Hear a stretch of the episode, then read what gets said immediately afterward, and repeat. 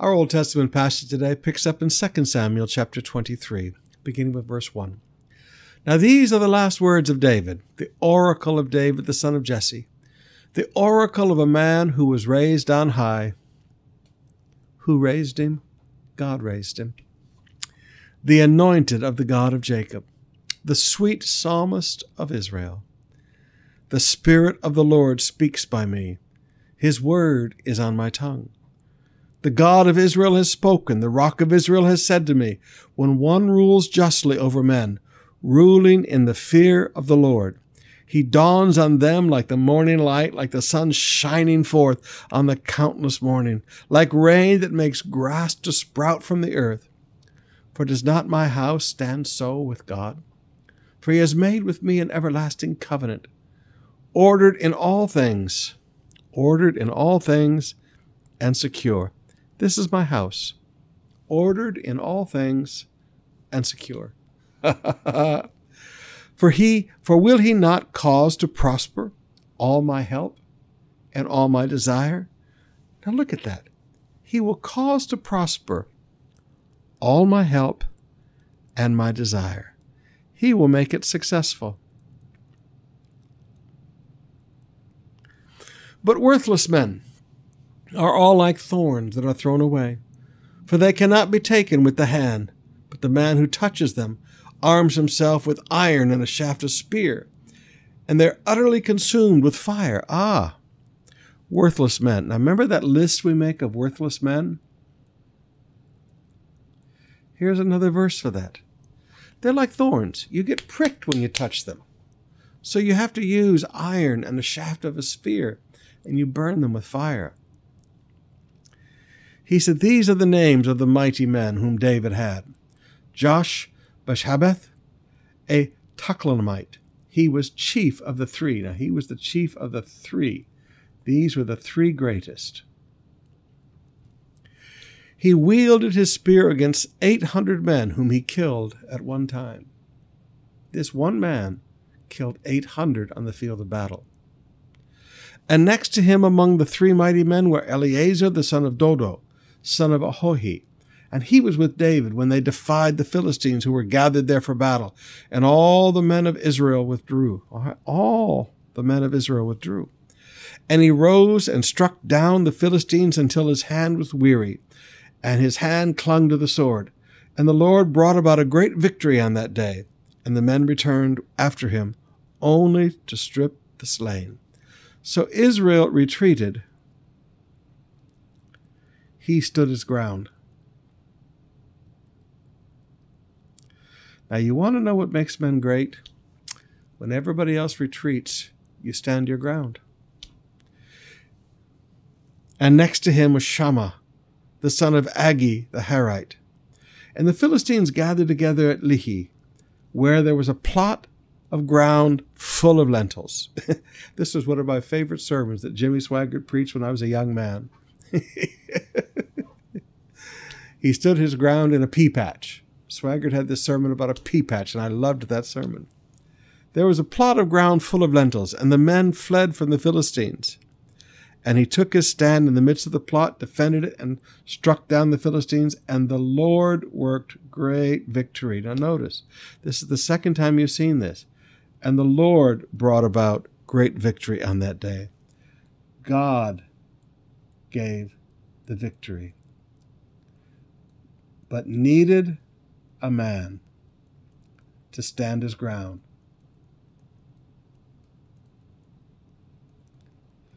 This is what makes great men. When everybody else pulls away, when everyone else flees, when everyone else withdraws, great men stand their ground. And God uses that man to give the victory. That man didn't win the victory. God gave the victory. But God needed a man who will stand the ground. Are you willing to stand your ground so that God can bring out victory? And three of the thirty chief men went down and came about harvest time to David at the cave of Adullam when the band of Philistines was encamped in the valley of Rephaim. And David was then in the stronghold, and the garrison of the Philistines was then at Bethlehem. Imagine that. The Philistines were in the city of Bethlehem. David's hometown. And David said longingly, Oh, that someone would give me water to drink from the well of Bethlehem that is by the gate. Why? Because as a boy, he drank that water. Then the three mighty men broke through the camp of the Philistines and drew water out of the well of Bethlehem that was by the gate and carried it and brought it to David. But he would not drink it. He poured it out before the Lord. This is leadership. And he said, Far be it from me, O Lord, that I should do this. Shall I drink the blood of the men who went at risk of their lives? Therefore he would not drink it. These things the three mighty men did. Now, leaders, there are things that the people of God do at great sacrifice. And then they bring it to us and they give it to us. David would not accept it. I have learned in my short life that there are things that people bring you that are that came by great sacrifice, and I don't accept them. I say this belongs to God. When people risk everything, when people sacrifice so much, we don't accept those gifts. Those gifts belong to God.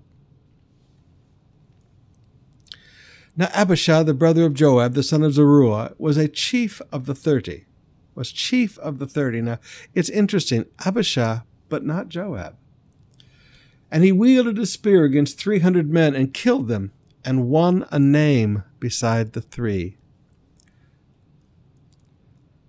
How to build a name? You build a name by accomplishment, not politics. You build a name by accomplishment. He was the most renowned of the thirty and became their commander, but he did not attain to the three. And Benaniah the son of Jehoiada was a valiant man of Kabzeel, a doer of great deeds. And he struck down two Ariels of Moab. And he also went down and struck down a lion in a pit on a day when the snow had fallen. that was another sermon that Jimmy Swaggart used to preach. He killed a lion in a pit on a snowy day. Swaggart could preach those really well. And he struck down an Egyptian, a handsome man. And the Egyptian had a spear in his hand, but Benaiah went down to him with a staff. And he snatched the spear out of the Egyptian's hand and killed him with his own spear. These things did Benaniah, the son of Jehoiada, and he won a name besides the three mighty men. Now notice how to build a name. How to build a name by accomplishment.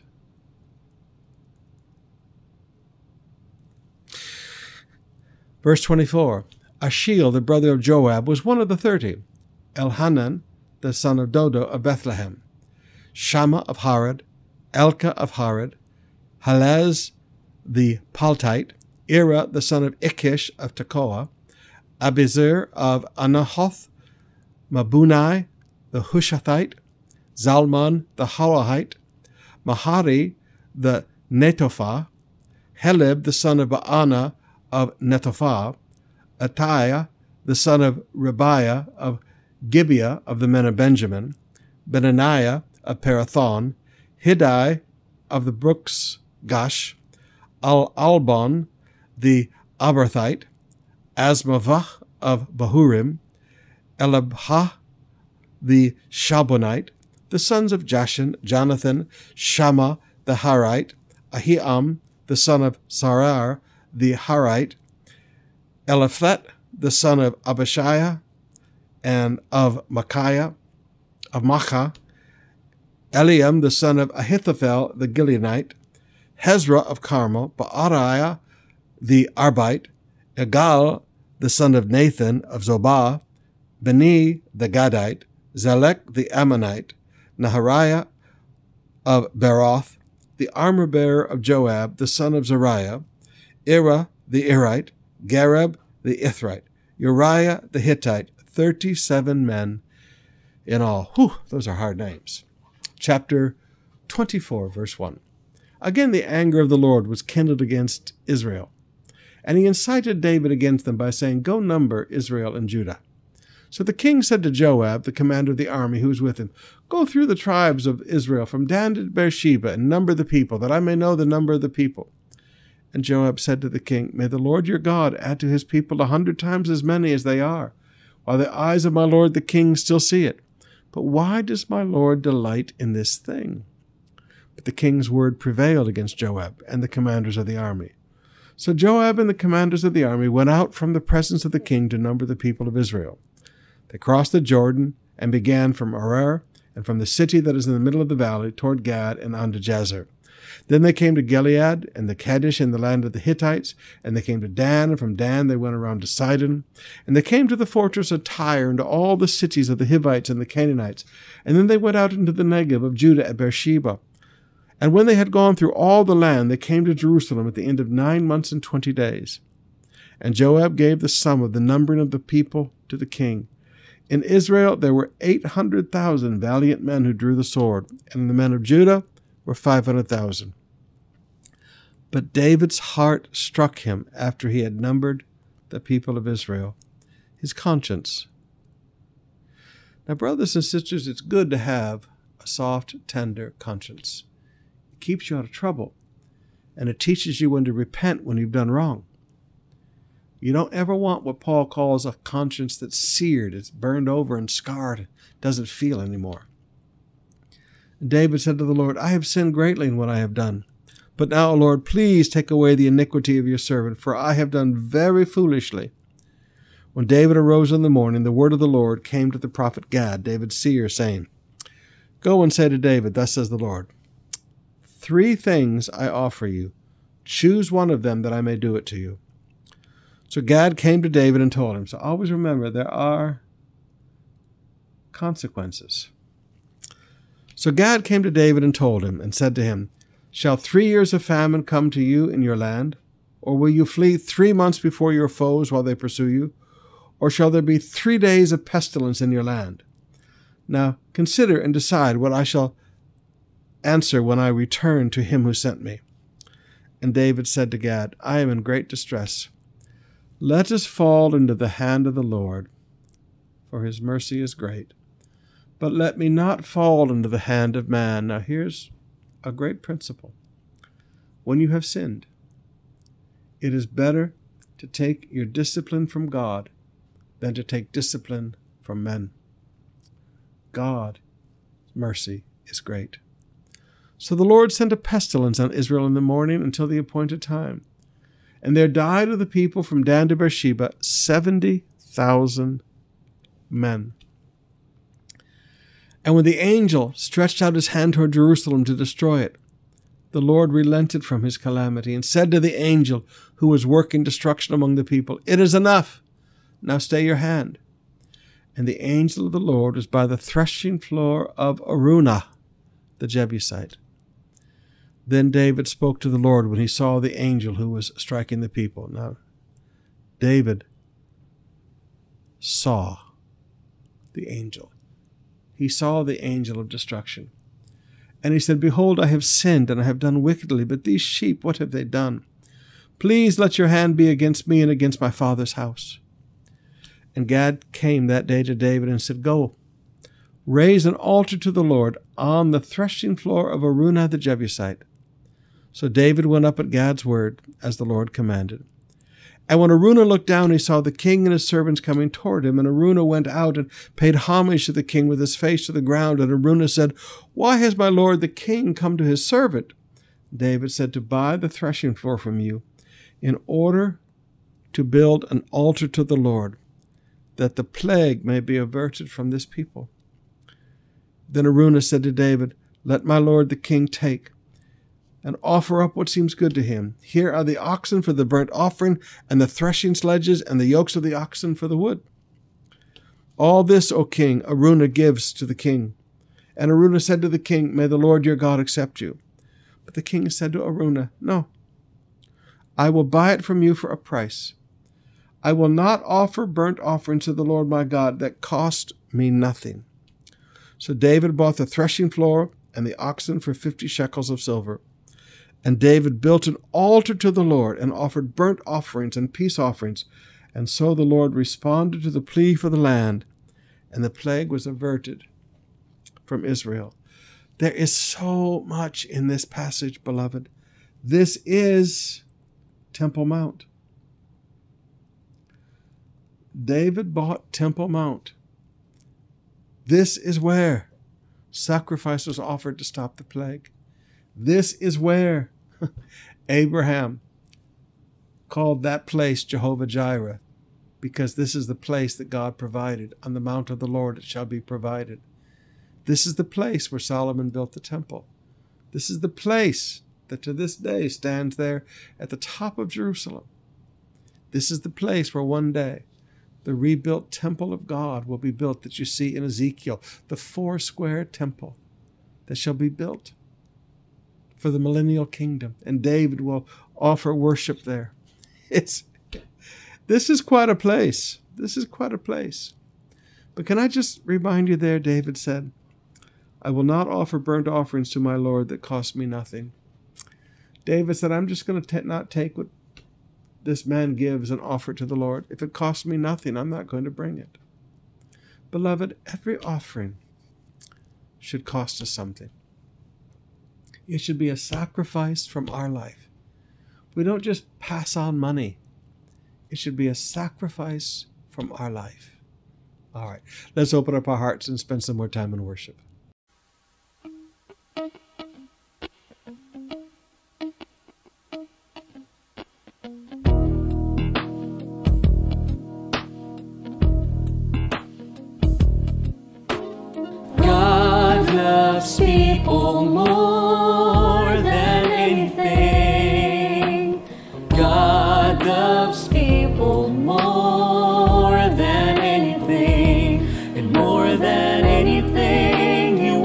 them to know. He'd rather die than let them go. Cause God loves people more.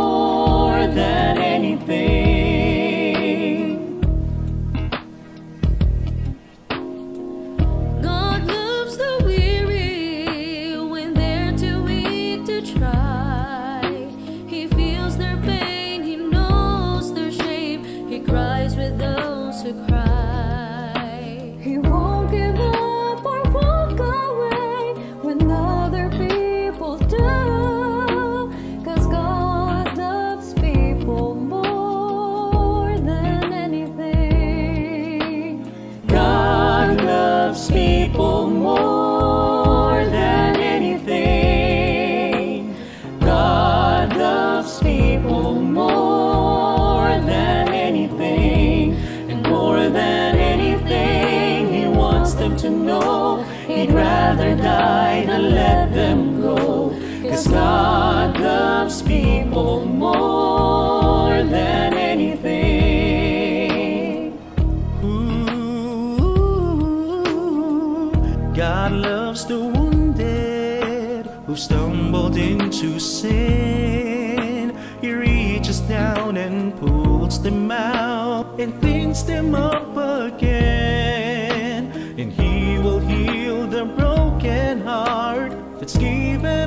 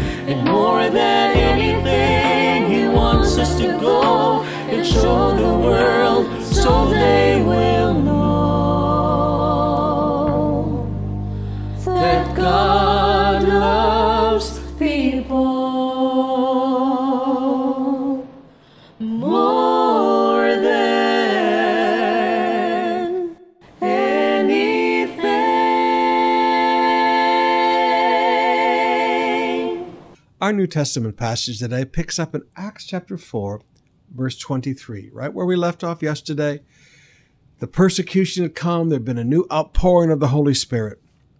When they were released, the apostles went to their friends and reported what the chief priests and elders had said to them. So they, they reported. And when they heard it, they lifted up their voices together to God and said, Sovereign Lord, who made heaven and earth and the sea and everything that is in them, who through the mouth of our father David, your servant, said by the Holy Spirit, Why did the Gentiles rage and the people plot in vain? The kings of the earth have set themselves together, and the rulers have gathered together against the Lord and against his Christ. Now, they, they, they pray the word. They pray the word. This comes from Daniel, and this comes from Psalms. So they pray the word. Now, now, folks, when, when you're in a hard time, you've got to learn to pray the word, not pray your emotions. For truly in this city there were gathered together against your holy servant Jesus, whom you anointed, both Herod, Pontius Pilate, along with the Gentiles and the peoples of Israel, to do whatever your hand and your plan had predestined to take place. Ah, so here they are, the same men who crucified the Savior. Just a few weeks later is now saying, We're going to kill you if you don't shut up. And these men did not come to God and say, Oh God, you, you weren't able to stop them from killing Jesus, and so you won't be able to stop them from killing us. No, the, these men did not look at God as a powerless God. They said, God, they only did what your hand and your plan had predestined to take place. Lord, you were not powerless. God, not powerless at the death of Jesus. God was sovereign, not powerless. Now, Lord, look upon their threats. That's the first prayer request. Now they prayed the word, they've made their statement of faith, prayed the word. Now, statement of faith. Ah. They prayed the word. Now they make a statement of faith. Great confession of faith. And now they make their requests. Look upon their threats. That's their first request. Number two, grant your servants to continue to speak your word with all boldness. They said, God, we want to keep doing this. God, we're not afraid. We're not, we will not bend, we will not bow, and we will not break. While you stretch out your hand to heal, and signs and wonders are performed through the name of your holy child Jesus. So while God, look upon the threats, God, Help us to continue to speak the word with all boldness while you do miracles. Now, what got them into this trouble to begin with? The healing of the man at Gate Beautiful. They didn't say, God, can you tone down the miracles a little bit? We're going to tone down our message a little bit. We're just we just want to get through this crisis. So let's tone it all down a little bit. No. They said, God, do it more. this is basically their request. They said, Let's do it more. I love this prayer. this is not tone it down. Lord, we're not we don't want to tone this down. We want to raise the volume.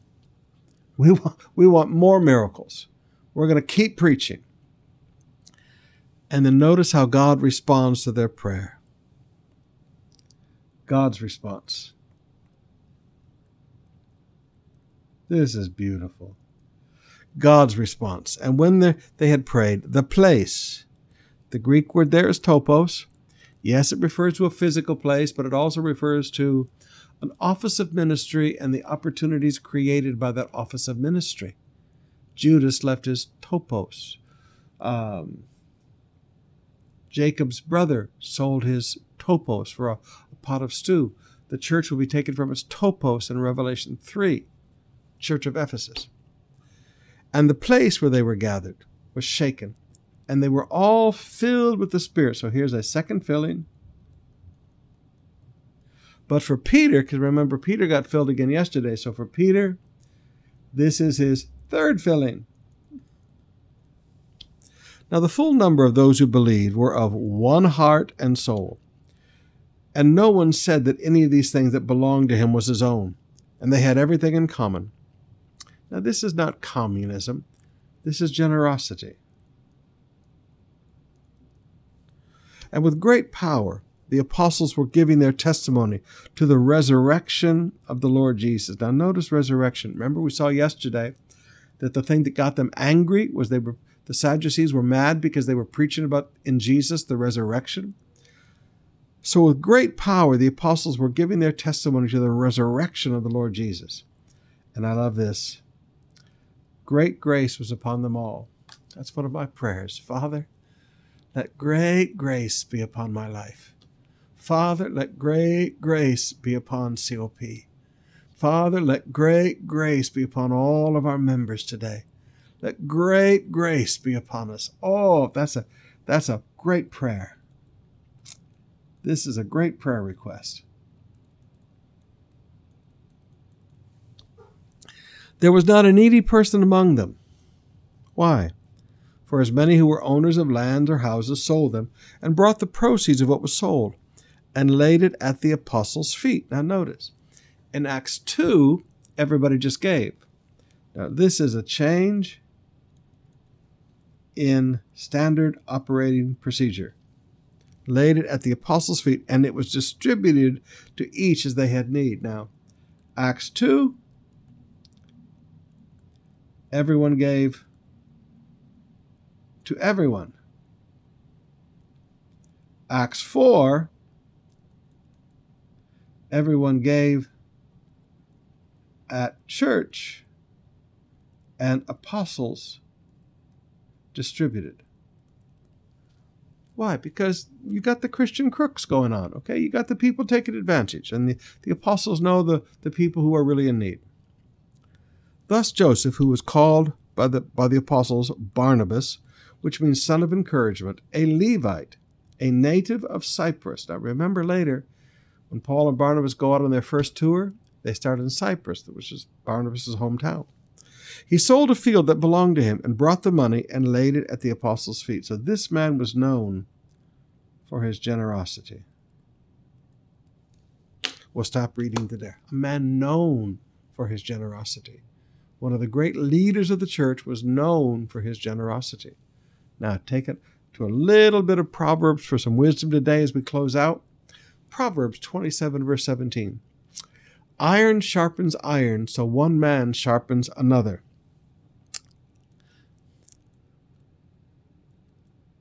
People can make you better. People can make you better. Now, good people.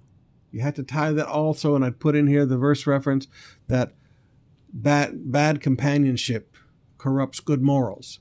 But good people, hanging out with good people, make you better. Hang out with people that love to pray and you want to pray more. Hang out with people that love the word and you love the word more. Hang out with honest people and you get more honest. Ah. Hang out with crooks and you become more conniving. Whoever tends a fig tree will eat its fruit, and he who guards his master will be honored. Okay. When you tend a fig tree, you get to eat its fruit. And he who guards his master will be honored. I like the New Living. So workers who protect their employer's interests will be rewarded. Now look, look at that in the New Living. So workers who protect their employer's interests will be rewarded. Now, you know, I've been an employee, worked all my life. My first job was when I was 12 years old. I've worked for a lot of people, and I always guarded the boss. And I've had a lot of people who worked for me who stabbed me in the back. But I've also had a lot of people work for me who guarded my back. You always want to be an employee that guards the back of the boss. You watch their back because there's always somebody, forgive me, and he who guards his master will be honored.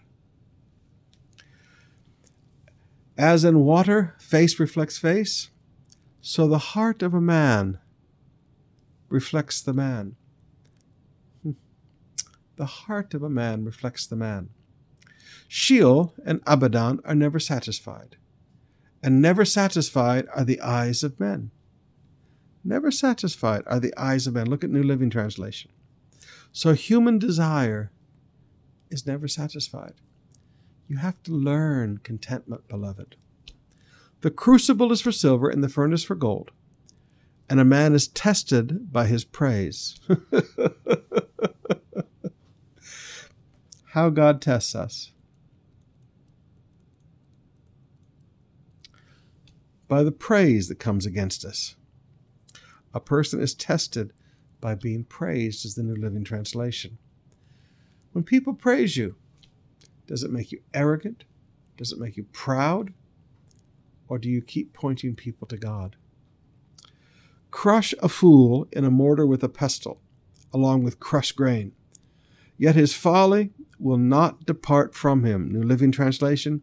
You cannot separate fools from their foolishness, even though you grind them with grain, with a mortar and a pestle. In other words, you know what? A fool is going to be a fool, and the best thing you can do is remove them from your presence because you're never going to drive foolishness from their heart.